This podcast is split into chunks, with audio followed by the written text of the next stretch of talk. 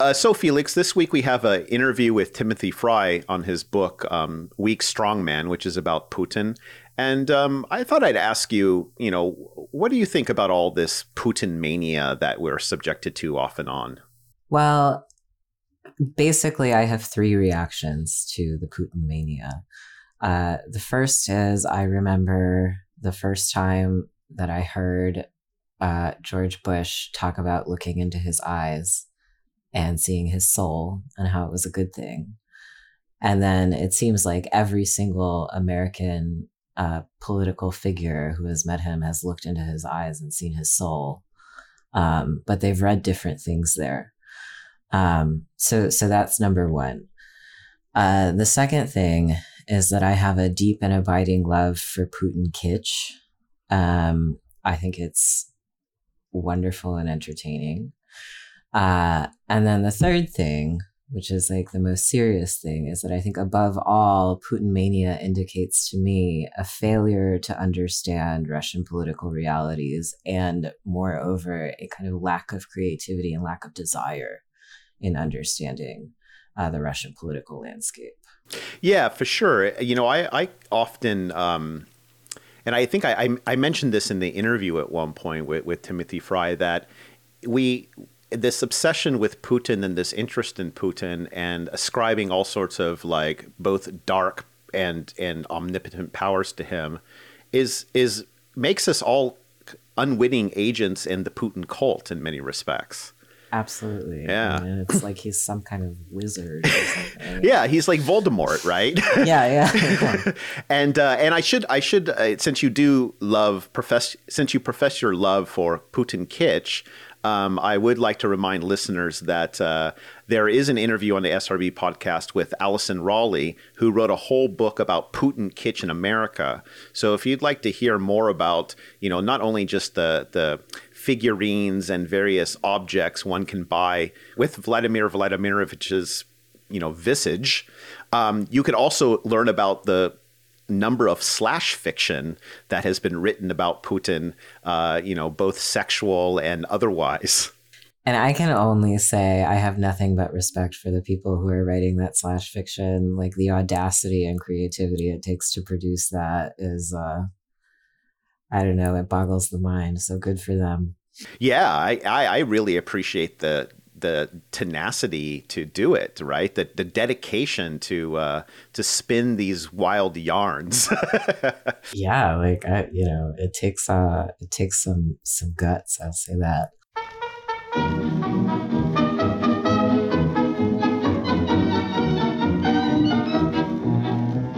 Как-то вечерком с Милой шли вдвоем, а фонарики горели, и при виде их на момент притих, и сердца наши замляли. Hello and welcome to the SRB podcast. I'm your host, Sean Guillory, and I'm joined by Felix Helbing.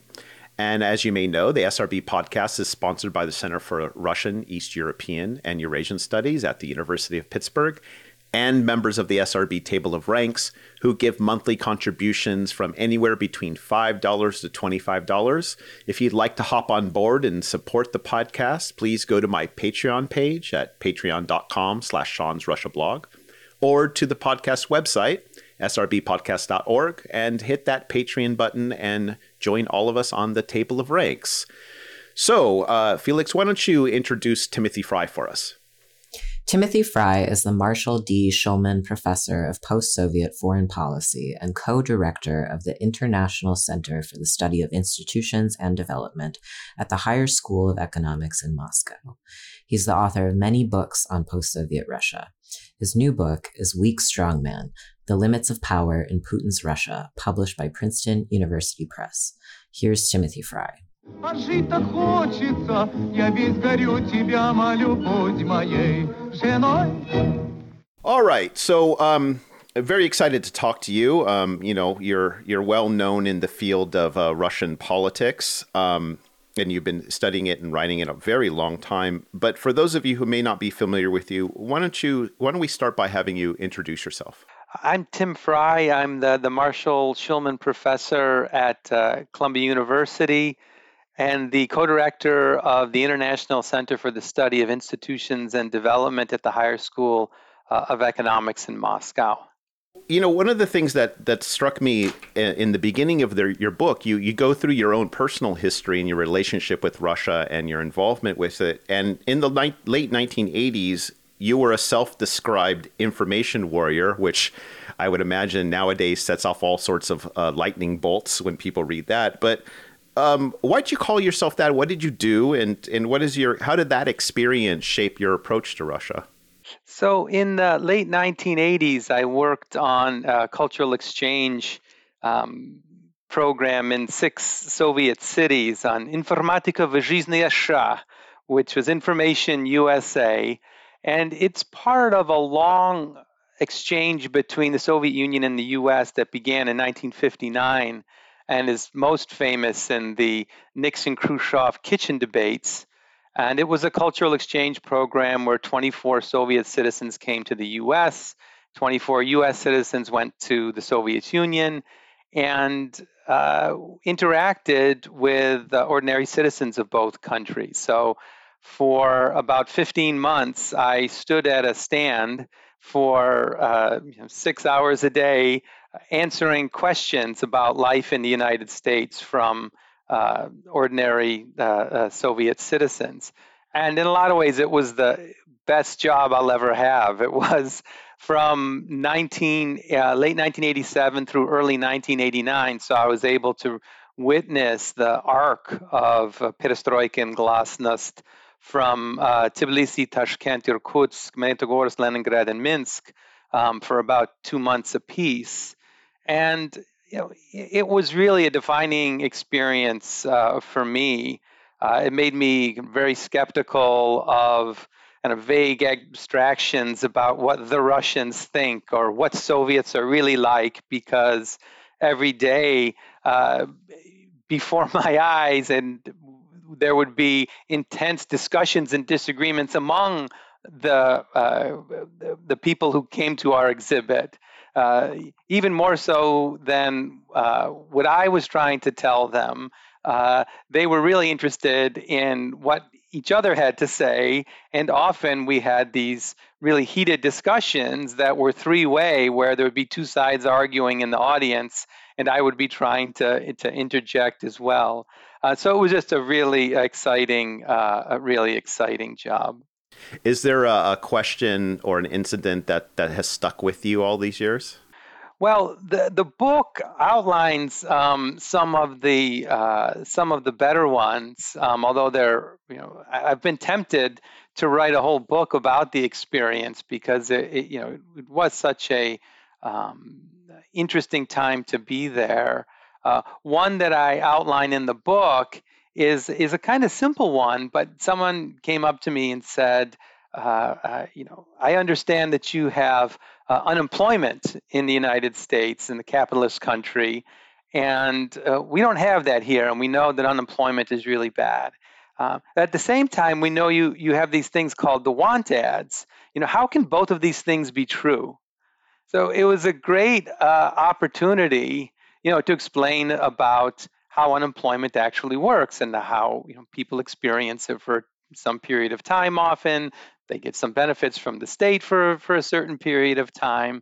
And uh, it also shed light on the agency that soviet citizens had in trying to decipher the world around them in that they knew that much of what they were being told in the soviet media was inaccurate and was propaganda, but they also knew that it had some element of truth. And you know what Soviet citizens then and what Russian citizens do today is spend a lot of time trying to figure out what parts of uh, the media are credible and uh, w- which parts are not.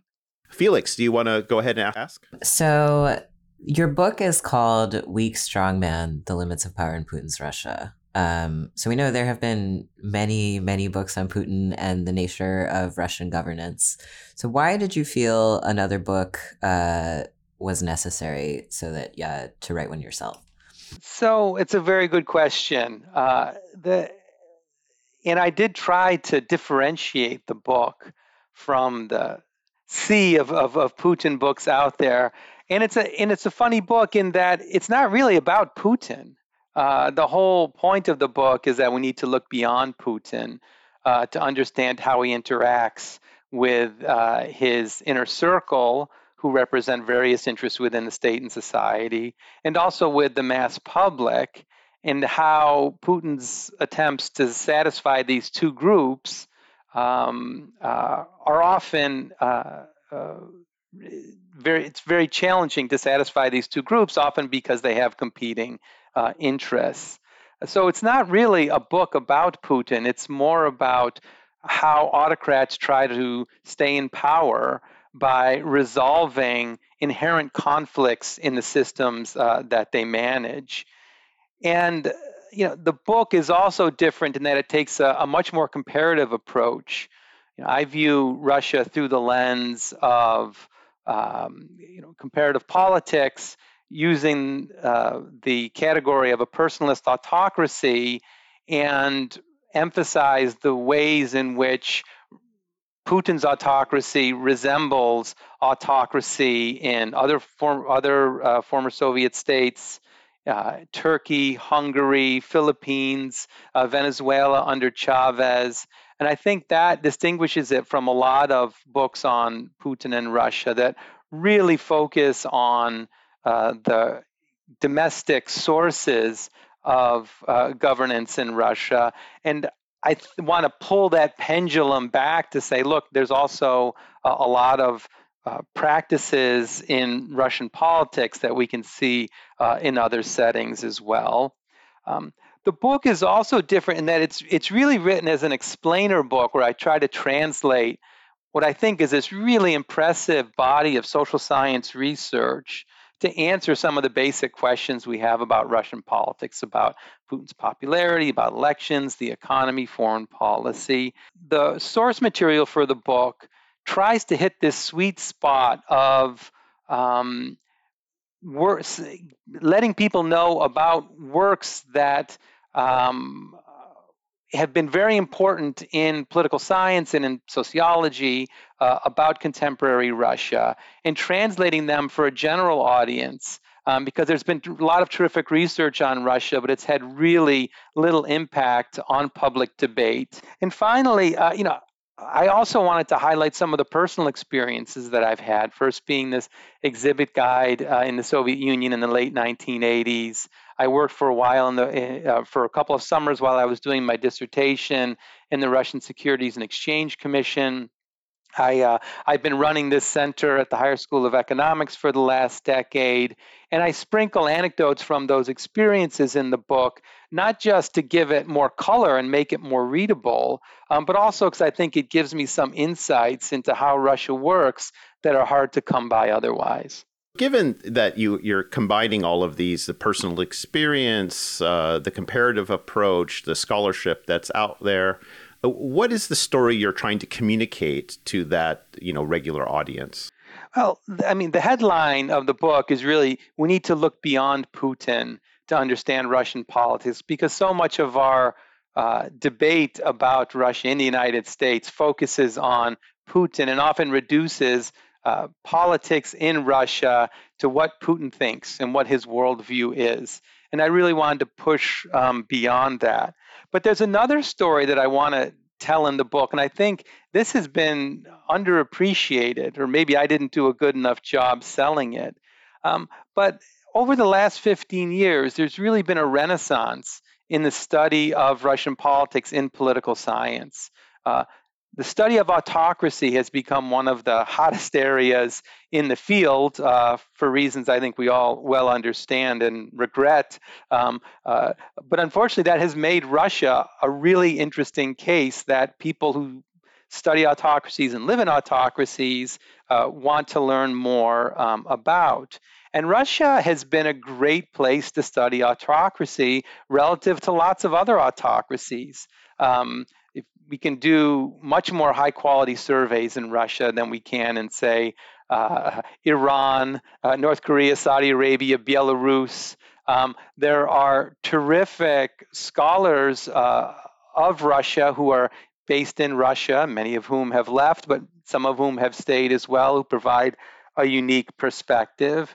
There's also really high quality long form journalism on Russia by people like Josh Yaffa and others um, that add uh, uh, to the um, uh, uh add to the debate as well.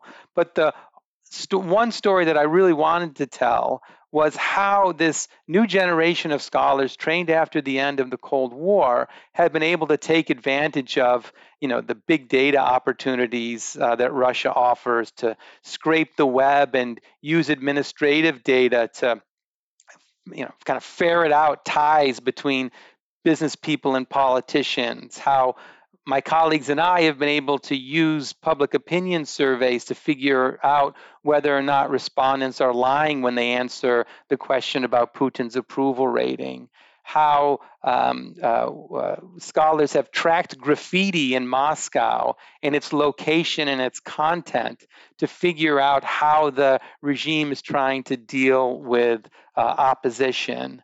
Uh, and you know, this research has been really interesting and in the political science field, there are more articles being written about Russian politics uh, now, you know, probably than any time since, you know, the, the early early 1990s. Now, whether or not these you know, propitious conditions for studying Russia will continue in the future is very much an open question, given you know the recent uh, autocratic, uh, even more autocratic turn uh, in Russia. Uh, but there is this really rich body of research on everything from elections to corruption uh, to the economy to foreign policy. And I wanted to get that uh, information out to the broader public. I, I want to ask you what you mean by autocracy, because the historian in me, of course, thinks of you know 18th century France or even Imperial Russia and, and other you know early modern societies. So what what makes Russia and these other states uh, autocratic? The main thing that, that political scientists look for is whether or not leaders are chosen through relatively free and fair elections. Uh, and of course, you know, we can debate in the uh, in the main about uh, what we mean by free and fair uh, elections. But as we look at the uh, international comparisons, the databases that try to rate countries on the fairness of their elections and how autocratic or democratic they are, um, uh, there's an awful lot of overlap. There's m- much more agreement and very high correlations among scholars using, you know, somewhat similar uh, indicators um, uh, about, you know, whether or not we want to consider a country an autocracy. Now, uh, a couple points are important. You know, for a long time in political science, uh, autocracy was just this residual category of everything that's not democratic. And one of the uh, advances of the literature in the last 15 years is to recognize that there are various types of autocracies and they have different patterns of politics. There are stark differences in the way that one party regimes like the Soviet Union, China, Vietnam, you know, Mexico under the PRI uh, operate compared to military regimes like we see in Pinochet's Chile or in contemporary Myanmar, and kind of personalist autocracies, which we see uh, a lot in the former Soviet Union, with Russia being perhaps the exemplar of the case. And on many dimensions, these kind of personalist autocracies are the most problematic in that they tend to have higher levels of corruption than one party or military regimes. They uh, tend to uh, have more volatile policies. Uh, they tend to be more likely to use repression. And political transitions from these kinds of personalist autocracies are often fraught because there's no soft landing pad for the leader. Whereas in one party regimes, uh, the leader can retire to the party or a diplomatic post uh, somewhere, or in a military regime, the military leader can go back to the barracks. In a personalist autocracy, there's no real soft landing pad. Uh, so as we look broadly, we see that um, transitions from personalist autocracies tend to be more violent and less likely to, to lead to democracy your title of your book is Weak Strong Man. Um, and and you, you write that Putin is indeed a strong man, but he's weak. It, what do you mean by that? Because most people, particularly in the popular imagination, would see a contradiction in those two terms. Yeah, it's you know, I struggled with the title of the book because the title of the book is much less nuanced uh, than I think the text of the book is. That's not uncommon. Uh, uh, no one's going to buy a book called The Kind of Constrained Strong Man or The Moderately Constrained Strong Man. Uh, so, um, failing to come up with uh, anything better, uh, we settled on a weak strong man. And uh, I don't use the term as an analytic category to say, you know, Xi in China is a strong, strong man and Putin is a weak, strong man. Uh, the idea is simply to point to the constraints and trade offs that personalist autocrats like Putin have to make. Uh, because the common impression is that because you face no serious, open political opponents, uh, that you are omnipotent. Uh, but you know, as students of autocracy have known for a long time, uh, it's very difficult uh, uh, to get bureaucrats, business people, uh, to do the things that you want them to do, even though you have all of these levers of power. And, you know, one of the points I, I, I highlight in the book is that Putin faces all of these difficult trade offs between satisfying his inner circle and being uh, popular and generating support among the mass public. And a good example comes on corruption, where you know Putin and like most personalist autocrat uses corruption to reward the inner circle so they continue to support him at the same time he can't allow them to steal so much that the economy tanks and people come on the street uh, and you know if we think about elections uh, you know putin like other autocrats manipulates elections in order to be sure that they actually win them uh, but at the same time they can't manipulate the election so much uh, that they reveal weakness um, because people think the results are just uh, not credible. Uh, in foreign policy, we see Putin like uh, uh, Erdogan, like Orban in Hungary, playing up anti Westernism to rile up the more conservative sectors of society, but not so much that this actually causes a conflict with the West. So I think by recognizing these difficult trade offs, um, that Putin has to make, this is a very different picture than I think of uh, you know most treatments of Putin, which see him as just you know getting up in the morning, uh, issuing a few orders, uh, a compliant bureaucracy fulfills them, and at the end of the day, uh, you know all these tasks have been checked off the checklist. You know, that's that's one of the features that that strikes me about you know speaking of Russia in particular that it's really the the form of governance is really about trying to regulate the margins, right? Just as you said, like, you know, you have to allow the elite to to steal, but you can't allow them to steal too much. And every once in a while you have to make an example of somebody to reset the rules of the game, right? It's about defining the parameters of acceptable theft. Um, uh, and so given this, like what are some some of the the features of of Russian governance that strike you as key that's particular to the Putin system or even general in terms of your comparative approach, particularly in trying to actual govern govern the domestic politics of the country? Because you know one of the things that particularly is interesting to me is exactly what you ended with. Like he gets up in the morning he sets some you know gives some decrees and you have a compliant bureaucracy. But we know you know both present and past russia bureaucracy doesn't necessarily do what they're told. um, so h- how does that work in in this in the domestic sphere?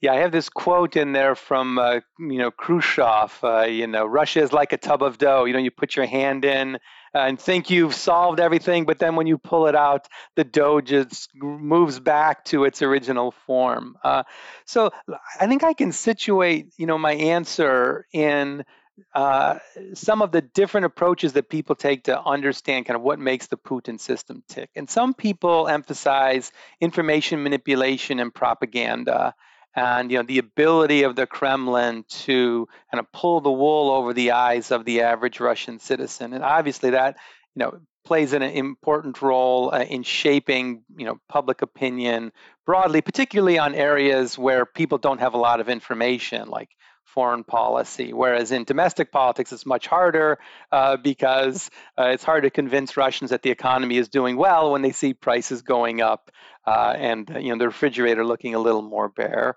Uh, other people emphasize, you know, great power status and that there's something about Putin's ability to return Russia to the to the world stage that really makes Russia tick. And there's a lot to this. Russia's an unusual autocracy in that it does have this huge global footprint. Um, and there's, you know, certainly something to that. A lot of good work on that. There's also work, you know, by Sam Greene uh, and Graeme Robertson about, you know, that there are uh, strong bases of social support for Putin that have been co-constructed by uh, the regime so that you know the Putin regime is more than just information manipulation and repression, but it also you know appeals to some values and interests of, of sectors within uh, a Russian uh, society. Uh, you know, my my one of the points I want to emphasize in the book is that another thing that's important is simple performance. Uh, I mean, one of the key features of Putin's first two years in power, and key factor that allowed him to consolidate power as a personalist autocrat. And we often look back now and assume that that was the natural, uh, you know, endpoint for where Russia was headed. But if you look at the, you know, period 2000 to 2008, it was far from certain. And uh, you know, the the during Putin's first two terms in office, the size of the economy doubled and poverty fell and living standards soared. Uh, so, you know, regardless of Putin's KGB background and his judo and his, you know, publicity stunts, uh, the regime performed really well for, for most Russian citizens during that period, and his approval rating soared. Uh, you know, they began to fall uh, as growth began to come down a little bit. Then we have the annexation of Crimea, a big foreign policy success. Again, an example of good performance from the eyes of most Russians. And again, his popularity ratings soar. Um, and then the last five years, you know, uh, we've seen the economy stagnant. Living standards are lower today than they were a decade ago. Uh, foreign policy successes are much harder to come by. Uh, there are no new Crimeas uh, waiting in the wings. Um, corruption remains, you know, a big uh, problem. Trust in government uh, is still very low. Uh, so we've seen Putin, who previously could rely on strong performance and high levels of personal popularity in order to legitimate his rule in the eyes of many Russians, you know, having to turn much more to the stick and to restricting political activities and uh, political rights and using repression, uh, a process which has really accelerated in the last year with these attempts to kind of uproot the uh, uh the political opposition, you know, down to the uh, uh, you know down to the core. So um, I think the factor about Russian politics and Putin's regime that has been underplayed somewhat is just the sheer ability of the government to deliver for its citizens, and that has varied a lot over time.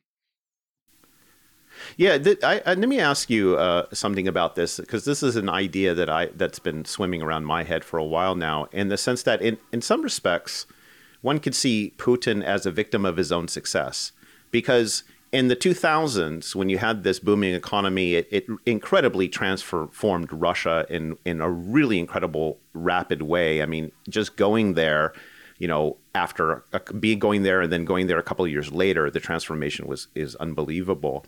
Uh, and at that time, you know, Putin could rely on playing on the memories of the 1990s, right? But now expectations are different right? People's expectations, and particularly for a younger generation that didn't, you know, have this the same experience of the 1990s, their formative years are those boom years, the 2000s. So, in what ways are is the regime trying to manage that, and and especially trying to justify its continued existence and delivering a, a future for for Russia's citizens? Yeah, I, I quipped recently that uh, you know Russian political discourse has been reduced in, in, in recent years to a noun, a noun, a verb, and 1990s were horrible, uh, which, uh, which, is a play on you know Joe Biden's comment about uh, Rudy Giuliani's um, campaign of uh, you know being a noun, a verb, and 9/11. Um, so I, I think the the uh, younger generation uh, has, and you can see this in the public opinion data, have very different levels of support for Putin and very different expectations. I mean, I see it in the in the students that I work with at at, at the higher school um, uh, uh of economics, and it really is a challenge because I think one of the factors that has uh, hurt the Putin administration, I think, in the last four or five years is the lack of a clear message about, uh, you know, uh, what their formula for le- legitimating their rule is. It was easy when the economy was booming, when the Crimean annexation, uh, you know, allowed Russia return to a global stage. But for example, if you look at public opinion data on Russia's assertive foreign policy, it's not very popular. Uh, uh, support for Russian intervention in Syria among the mass public has never held uh, much support. Um, and you know, uh, majorities would like to see Russian troops come back from Syria. Uh, support for uh, Russian intervention directly into eastern Ukraine has never been very popular. Even in 2015, only about one in three Russians supported or more or less supported the introduction of Russian troops into eastern Ukraine. Uh, and of course, the Kremlin's attempts to uh, cover up uh, their activities in eastern Ukraine also give you some sense that they recognize that their position there uh, is unpopular. Reunification with Belarus uh, is been su- supported by about one in five Russians. And what the what the public opinion says is that when forced to make a trade-off between devoting resources to you know defending Russia's global position and developing the Russian economy, you know Russian citizens you know by majorities uh, prefer uh, the latter rather than uh, the former. Uh, and Putin has played on you know uh, two key themes to uh, uh, assert Russia's uh, global power, uh, uh, superpower status among the Russian populace. and it's primarily World War II and the kind of scientific achievements of the Soviet period, rather than uh, you know Russia's uh, interventions in you know the Central African Republic or Syria or even in uh, or even in the Arctic. So Russian public likes the superpower status, but they associate it more with World War II and the space program than they do with Putin's foreign policy. Now, there are some analysts who uh, who see Russia under Putin as a um, a pleb- I can see if I can say this right a, a plebiscitary regime. Right, the, the the population is constantly polled. Uh, elections the uh, you know form a, a, a, means of legitimizing the the ruling party United Russia, but also the Putin's Putin himself and the system he he he governs. And how do you see the function of these these polls and some of the problems with them and and elections? What function do they play? So uh, it's much better to be a popular autocrat than an unpopular one. Uh, and the Kremlin recognizes this, and they are by far the biggest purchaser of public opinion data uh, in Russia. I have done a lot of polls in Russia over the last, uh, you know, 25 uh, or so years, and uh, uh, you know, the Kremlin is really very active in, in, trying to figure out what's going on with public opinion. Uh, um, so they obviously think that it is important. And uh, you know, public opinion in, in Russia has been actually quite good relative to other uh, autocracies. Um, now, there's something that's strange that's been going on, though, recently, uh, in my view. So, for a long time, you know, Putin has had these very impressive uh, popularity ratings, approval ratings, And my colleagues and I in 2015 did a study where we tried to figure out whether or not respondents were lying when they answered this question. You know, it's a common question about doing polls in autocracy. And we, we used a common method in survey research to try to figure this out that I explain in the book. And we found that we couldn't rule out the possibility that people were telling the truth. Uh, that is, that the polls about Putin's approval ratings uh, were more or less accurate. Uh, and at the same time, people expressed high levels of trust uh, in Putin.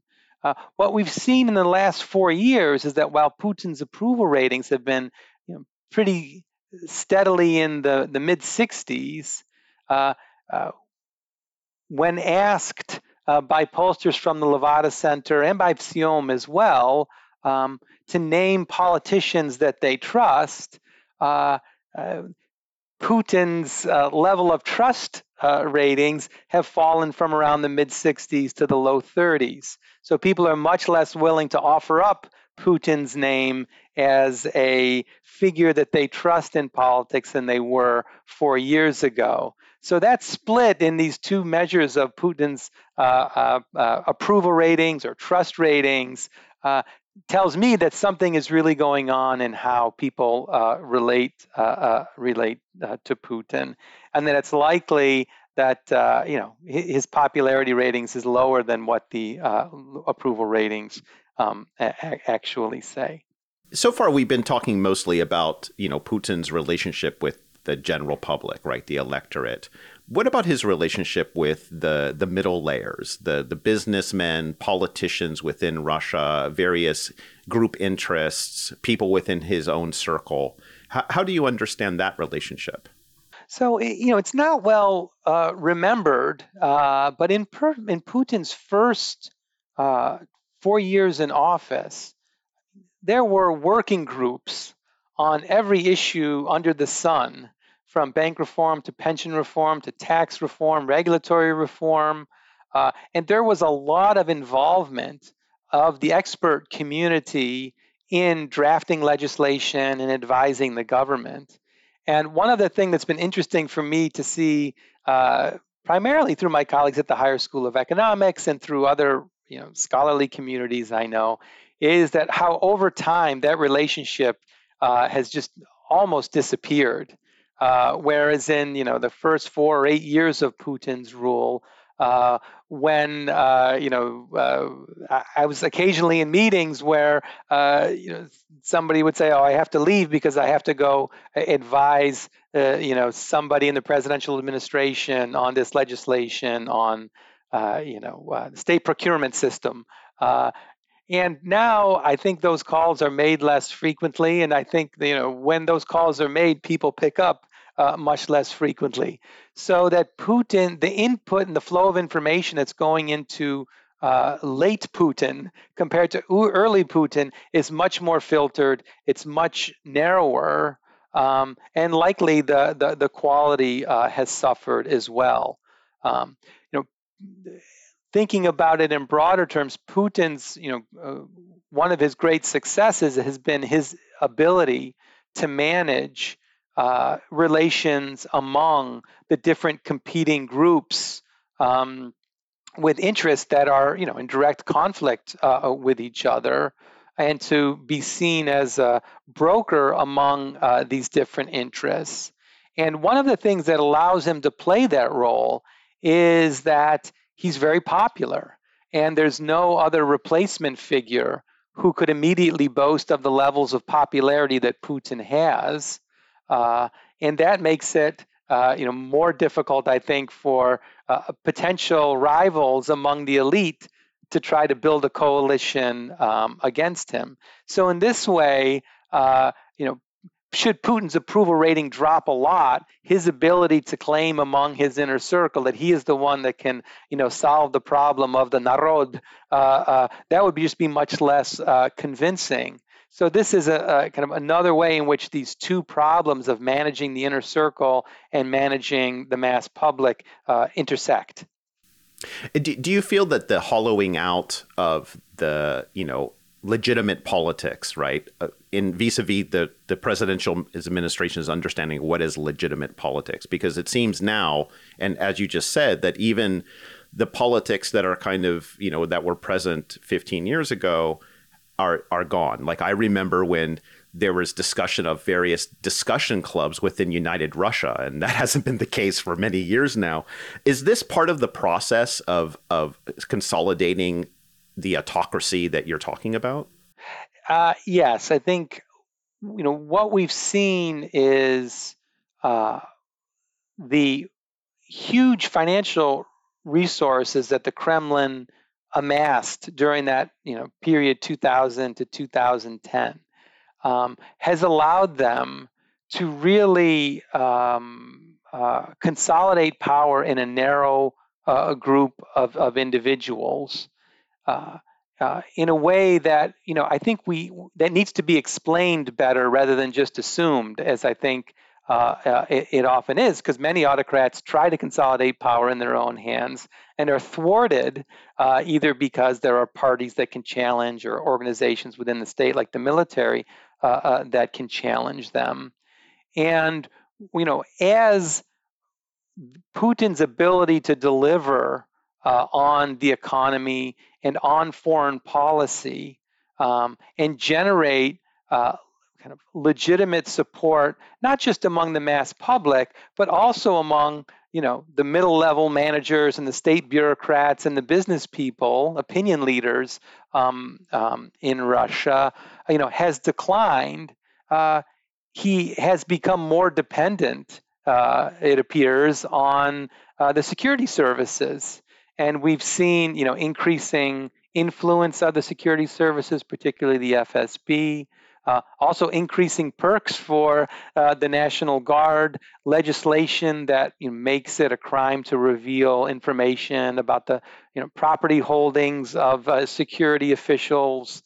Um, you know, these all seem to be evidence of this growing influence of the security bloc and you know their ability to kind of wall off politics in Russia from all of these other uh, popular forces that used to be, you know, part of the political equation, uh, you know, 10, 15 uh, years ago.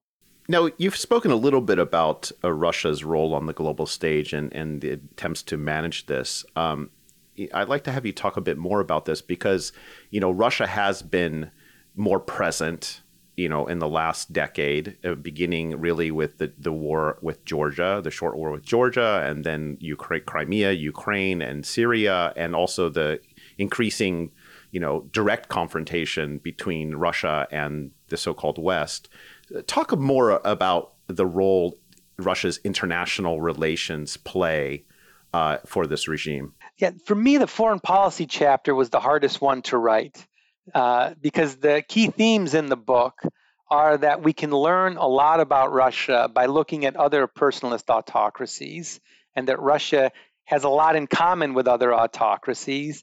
But in international politics, Russia is a pretty unusual autocracy. It has, you know, nuclear weapons. It has a seat at the United Nations. It has this big global footprint. It has this history of uh, uh, of being a great power.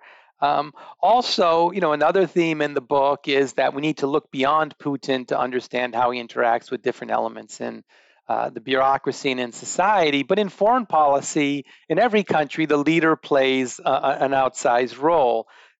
And also, just you know, foreign policy is a huge topic. So to, to cover it all in a chapter uh, was a challenge.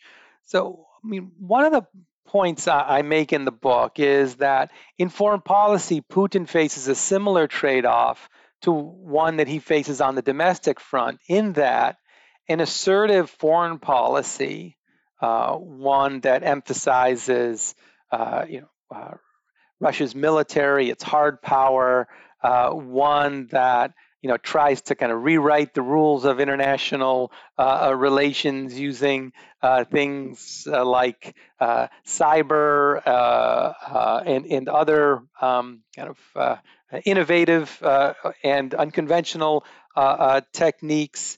Um, so it was, you know, it was a challenge to, to, to, to, to write to write this chapter. But the the the trade-off that I want to identify is that um, this assertive foreign policy contradicts Putin's other goal, which is to build up the Russian economy as a way to build up not just his own power, but to uh, reward specific groups within Russian society. So uh, the assertive foreign policy tends to reward those groups who are least interested in developing a more robust, competitive, innovative, knowledge based economy that is within the grasp of uh, Russians.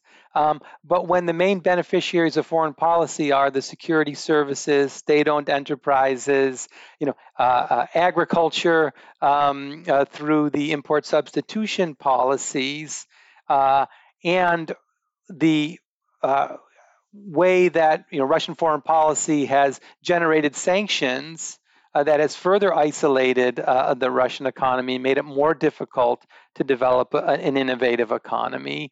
Um, uh, this uh, trade off is uh, apparent not just in domestic politics, but also in foreign policy as well.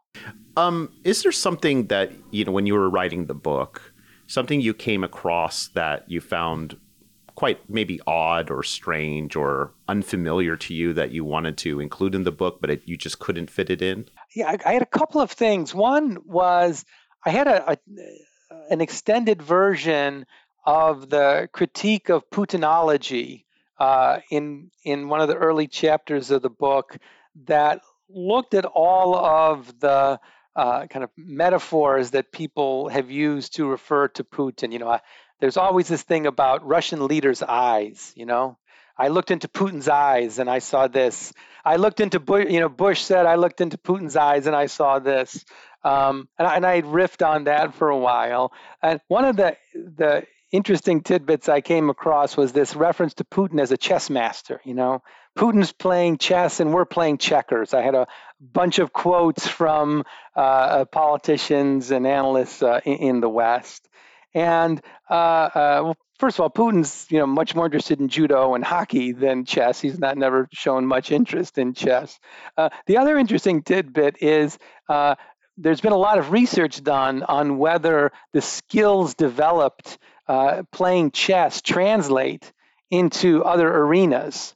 Uh, and it seems pretty clear that the evidence says no, uh, that being great uh, on the 64 squares is no uh, guarantee that you are, uh, you know, uh, able to solve, you know, logic problems or that you have some, you know, great insights uh, beyond chess. And it kind of makes sense when you think of, you know, Bobby Fischer was a great chess player, but I wouldn't want him designing my foreign policy. So that was that was kind of one bit that I just couldn't squeeze into the book also, I had a bunch more experiences as an exhibit guide, um, including one in uh, um, uh, uh, one in, uh, in in Tashkent, where uh, these Crimean Tatars who had been um, uh, you know been coming to the coming to the exhibit, you know. Um, well, actually, let, let, let's not get into that. That's just a long, long, boring story. Let me just leave it at that. So, um, yeah, I, I, find this stuff really fascinating too, like the various kind of tropes and discourses around Putin in particular, right? The looking into, like you mentioned, looking into the eyes, looking for a soul. Uh, the the whole uh, discourse of Putin is winning is another one that I really like. Oh yes. Um, and and yes. it's it's Putin. The one I like is sorry no, to interrupt sure. is um, well, you know, you'll hear arguments like we need to support Ukraine, which I do research in Ukraine. It's very important to support the, you know democracy and better governance in Ukraine. But sometimes you hear arguments that we need to support Ukraine because you know Russia is so much more powerful than Ukraine and has a military advantage. Um, and Russia is when Russia is strong, we need to support Ukraine. And then when you know things go south in Moscow, you know you'll hear this refrain of "We need to support Ukraine because Russia is weak." And when it's weak, it's even more dangerous. And wait a minute, so one of these things, uh, you know, you have to come down on one side or another, um, and those kinds of arguments. Uh, uh, and, and we also need to bear in mind that the Kremlin is constantly trying to shape this notion that Putin is winning, uh, uh, that Putin is all powerful. Um, and that's a you know a refrain that the Kremlin you know, relies on and cultivates. Uh, so, uh, you know, we need to be careful that in our uh, great debate about whether, you know, great uh, individuals make history or whether history makes individuals great. I think in our discussion of Russia, we've really gone too far in the uh, in the in the direction of putting emphasis on Putin's individual agency without taking into account the circumstances in which he operates. Yeah, I find it is it's it's an interesting irony where we're actually playing into and contributing to the Putin cult. That was one of the reasons for writing the book was to try to you know try to look beyond Putin and you know working in Russia as I have for for so long uh, you know you see just so much more of the um, disparate interests trying to influence policy. And we also need to remember that you know Putin is governing a country of, you know, 146 million people, spreads across 11 time zones. He's not doing this himself. Uh, so, you know, how he manages and builds coalitions uh, in order to, uh, you know, pursue policy agendas, whether they're personal enrichment or, you know, improving living standards somewhere, uh, we need to unpack those relationships and understand them rather than just assuming because you know Putin wanted something to happen and it happened uh, that Putin was the main driver behind it. Felix, would you like to jump in? Yeah, this is actually a perfect segue into the next question. Um, so I'm interested in hearing what your thoughts are on this. Uh, you know, Russia has for such a long time been a country that scholars, journalists, and etc. have been trying to quote unquote understand, and we speak about it in a way that we don't speak about pretty much any other nation. Um, so, what is it about Russia that is this uh, perpetual mystery in need of deciphering?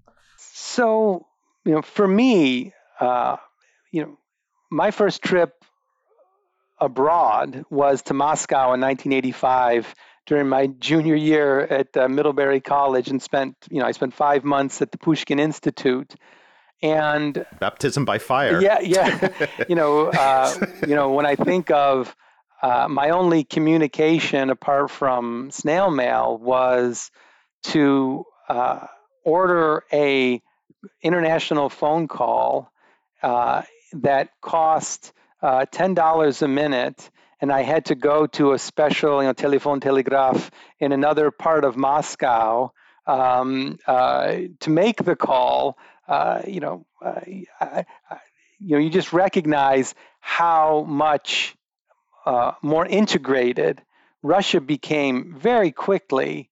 Uh, you know, by the early 90s, you know, we were sending faxes back and forth across.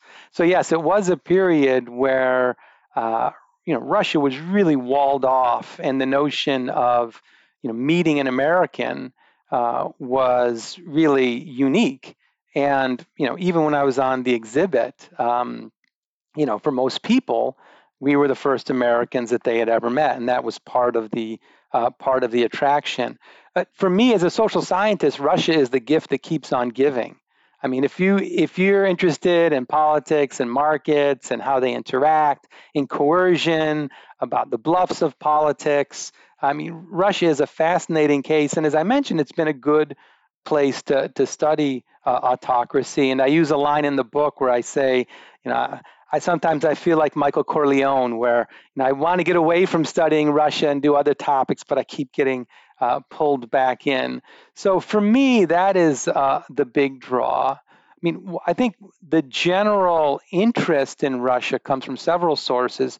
Thank God for Russian language and literature. I mean, this is what keeps people flowing into the field is we suck them in as undergraduates with Tolstoy and Chekhov and Dostoevsky, and they become interested in the place.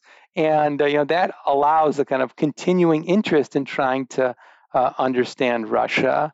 You know, I do have to say that is exactly what happened to me. Yeah, me, so I was a Russian language and literature major as an undergraduate. So, um, when we continue uh, uh, to see that, um, there's also obviously the the, the Cold War uh, influence of trying to understand Russia and the amount of resources devoted to trying to understand, you know, the Soviet Union and um, uh, and it was also the, the the mystery of Russia was also helped because it was really hard to study Soviet politics.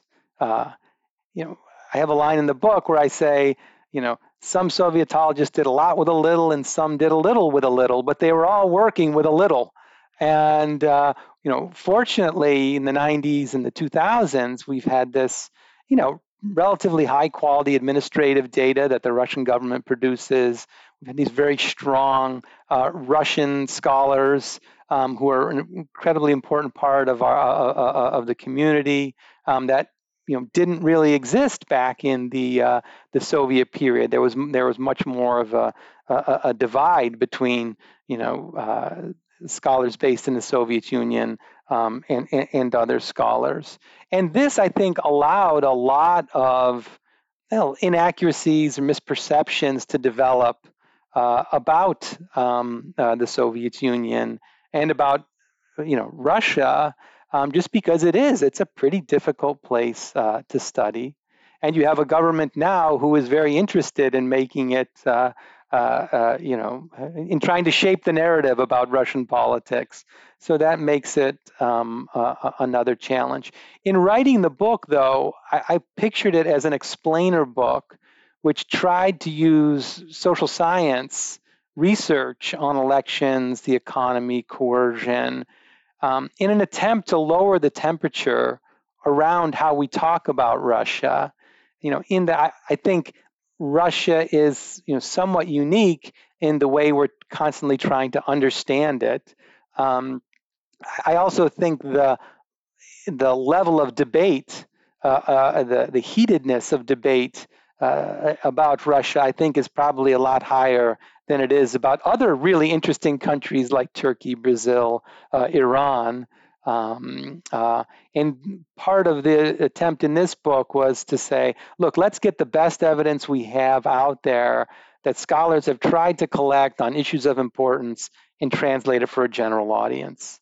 Finally, we Russia's parliamentary elections in September you know, there's the, the, the hanging question of 2024. Uh, is Putin going to continue? And he's they already have the constitutional you know framework for that for him to perpetuate his rule. Uh, we've seen in the last several months a, a marked increase in in political repression.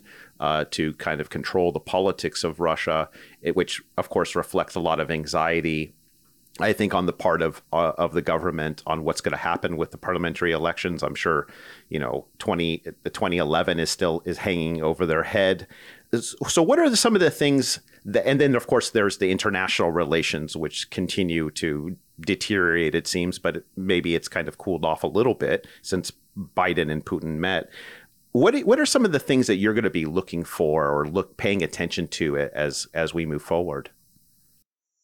The September elections, I think, are really important because they mark a vast departure from past elections. Whereas in the past, the Kremlin tried hard to uh, gain uh, what we might call honest votes.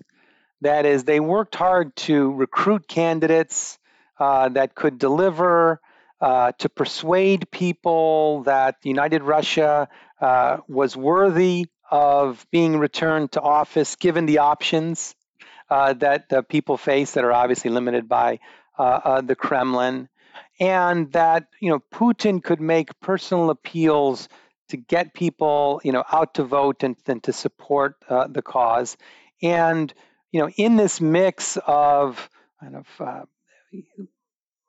uh, kind of co- coercive methods and what we might call, uh, you know, more popular methods. You know, the Kremlin relied more on these kind of popular methods to legitimate its rule rather than on coercion. And but what we see in the preparation for the September uh, uh, 2021 elections is really severe restrictions on uh, the real opposition rather than the systemic opposition.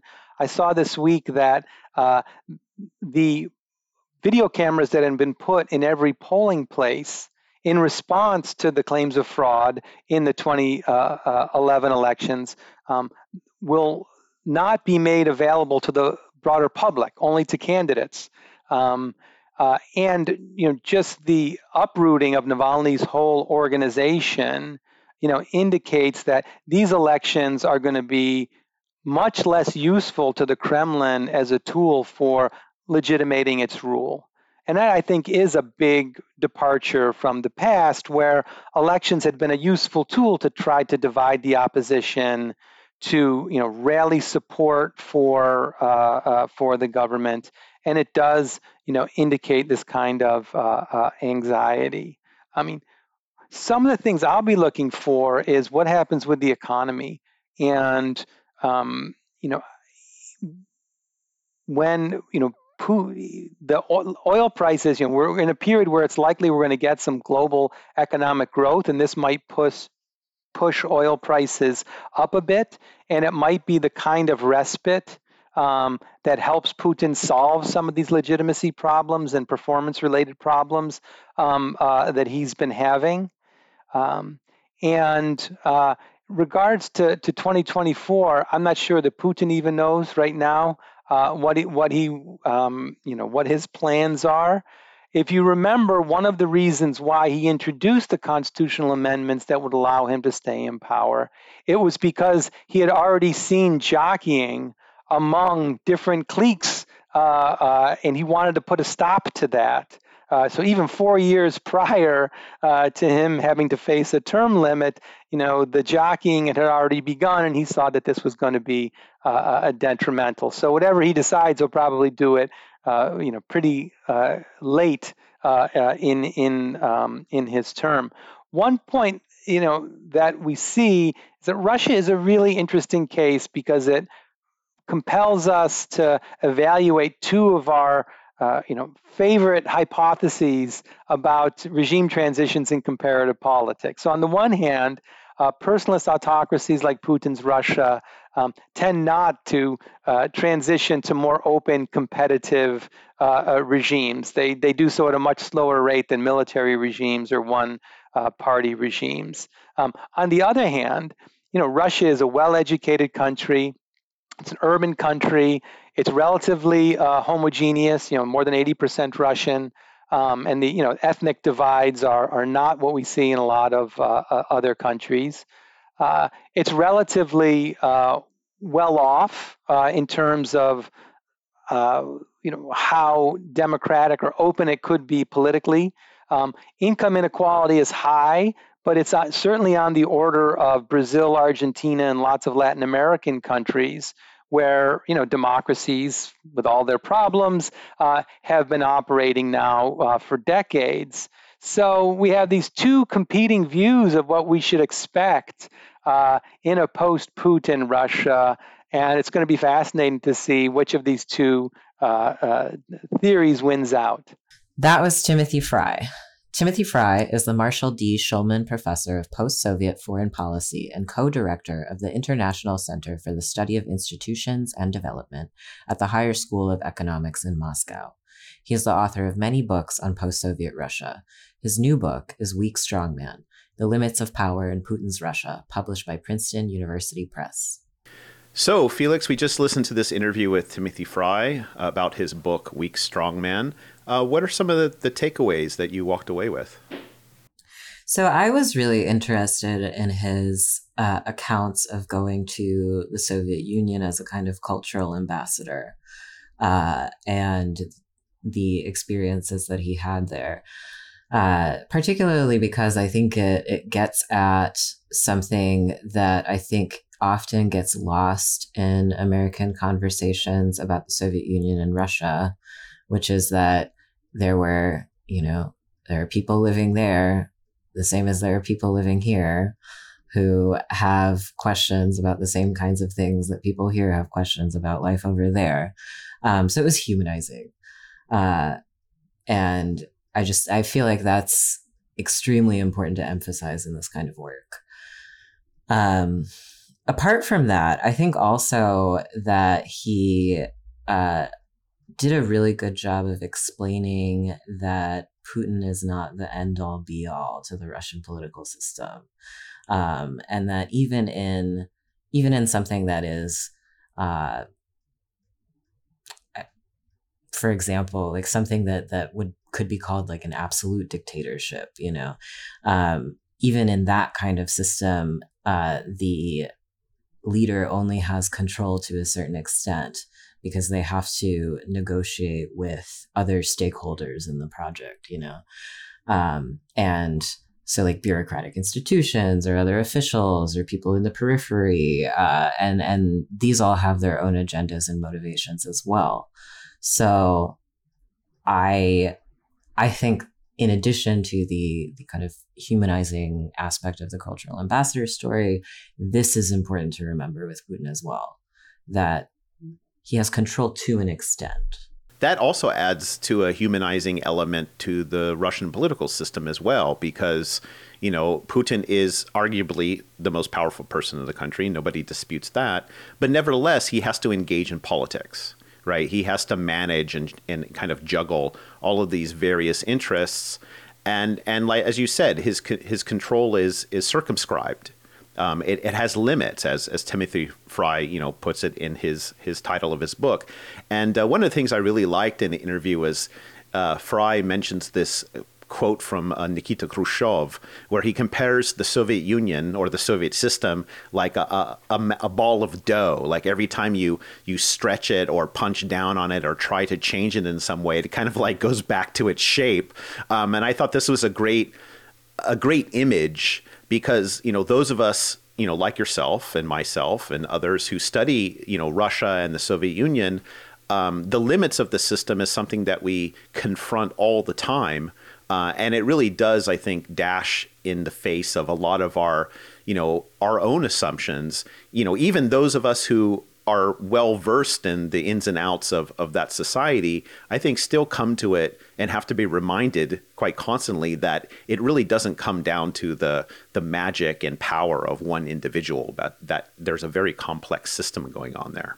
Absolutely. It is uh it's not great man theory we're working with. Yeah, yeah. And and I but I and I do have to say though, the fact that this has to be reiterated so often in, in many respects you know points to the very problem that you you began with and that you know the attempts to understand uh, Russian society you know rarely at least in the public consciousness rarely gets beyond that great man understanding of you know the way the world works Absolutely. And it is a detriment to our interactions with Russia as a country, I would say. So Well, I'm your host, Sean Guillory, and I'm joined by Felix Helbing. You've been listening to the SRB podcast. The SRB podcast is sponsored by the Center for Russian, East European, and Eurasian Studies at the University of Pittsburgh and listeners like you. Uh, if you like this podcast, please share it on your various social media platforms and take some time to tell us what you think uh, about the podcast and what we're doing or what we're not doing or what doesn't work for you. We'd like to hear your feedback. And as always, if you like the SRB podcast, we'd love your support. Uh, the SRB podcast and all its various goings on is a nonprofit educational endeavor. It relies on the support of individuals and educational institutions to keep it completely free and free from advertisements and paywalls and all sorts of barriers to the free flow of knowledge. So please help us keep it that way.